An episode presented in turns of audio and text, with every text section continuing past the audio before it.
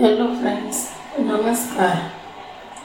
આપણામાં એકથી એક ગુણ ચડિયાતા છે. આપણામાં એકથી એક ચડિયાતા ગુણો છુપા આપણા પોતાના સ્વભાવમાં પડેલા છે. પણ આપણે તેને ધારણા, ધ્યાન અને સમાધિની સાધના કરી સ્વભાવમાં સ્થિર થઈને જાણતા જ નથી. પરમ તત્વ પરમાત્માએ આપણને જીવન આપ્યું, પણ જીવન આત્મિક સત્ય સ્વરૂપ થઈને અભય બની કેમ જીવવું? તે જીવવાનો નકશો તૈયાર નથી આપ્યો. એ નકશો આપણે આપણી પોતાની આત્મિક સત્ય સ્વરૂપ કોઠાસૂજથી, આવડતથી અને કુનેથી જાતે આપણે આત્મિક સત્ય સ્વરૂપ થઈને તૈયાર કરવાનો હોય છે.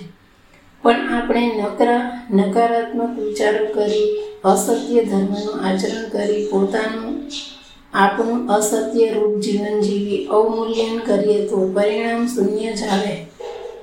તે સ્વાભાવિક છે, એટલે આપણે જીવનમાં આત્મિક સત્ય સ્વરૂપ થઈને સકારાત્મક દ્રષ્ટિકોણ અપનાવીને સત્ય સ્વરૂપ જીવન અભય બનીને જીવીએ તો આપણે સમુન્નત બની શકીએ. તેમાં કોઈ શંકાને સ્થાન જ નથી, પણ આપણે તો આત્મિક સત્ય સ્વરૂપ થઈને અભય બની સત્ય સ્વરૂપ વ્યવહાર કે આચરણ જ કર્યું નથી.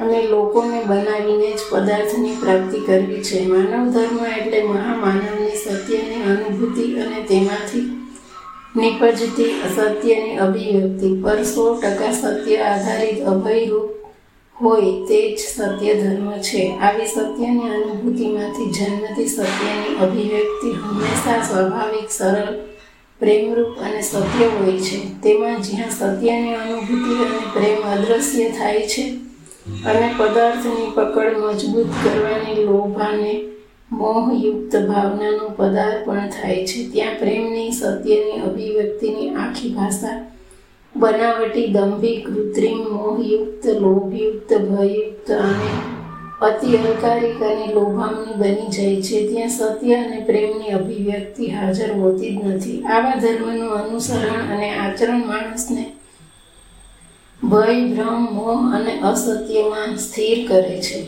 એટલે પછી માણસના મનમાં ધર્મના સત્ય, પ્રેમ અને અભય હજાર હોઈ શકે જ નહીં. તેથી જે તેઓ ધર્મ, સત્ય અને પ્રેમરૂપ નથી. આમ જ્યાં ધર્મમાં સત્ય અને સત્ય અને પ્રેમરૂપ નથી, આમ ત્યાં સત્ય સ્વરૂપ કે પ્રેમ કોઈ સાધના નથી અને ભક્તિ પણ નથી. પણ મોહયુક્ત લોભ, યુક્ત અને પદાર્થની પકડયુક્ત આવો ધર્મ છે.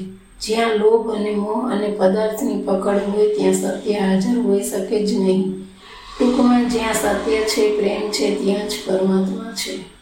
અને ત્યાં જ પરમ આનંદ છે, પરમ સુખ છે, અભય છે. ત્યાં જ શાંતિ છે અને પરમ શાંતિ એ જ જીવન છે. બાકી તો હરિઓમ અસ્તુ. થેન્ક યુ તમે અમને એડવર્ટાઇઝિંગ માટે ડિસ્ક્રિપ્શનમાં લિંક આપેલી છે. તેમાં ઈમેલ કરી શકો છો. Thank you Thank you.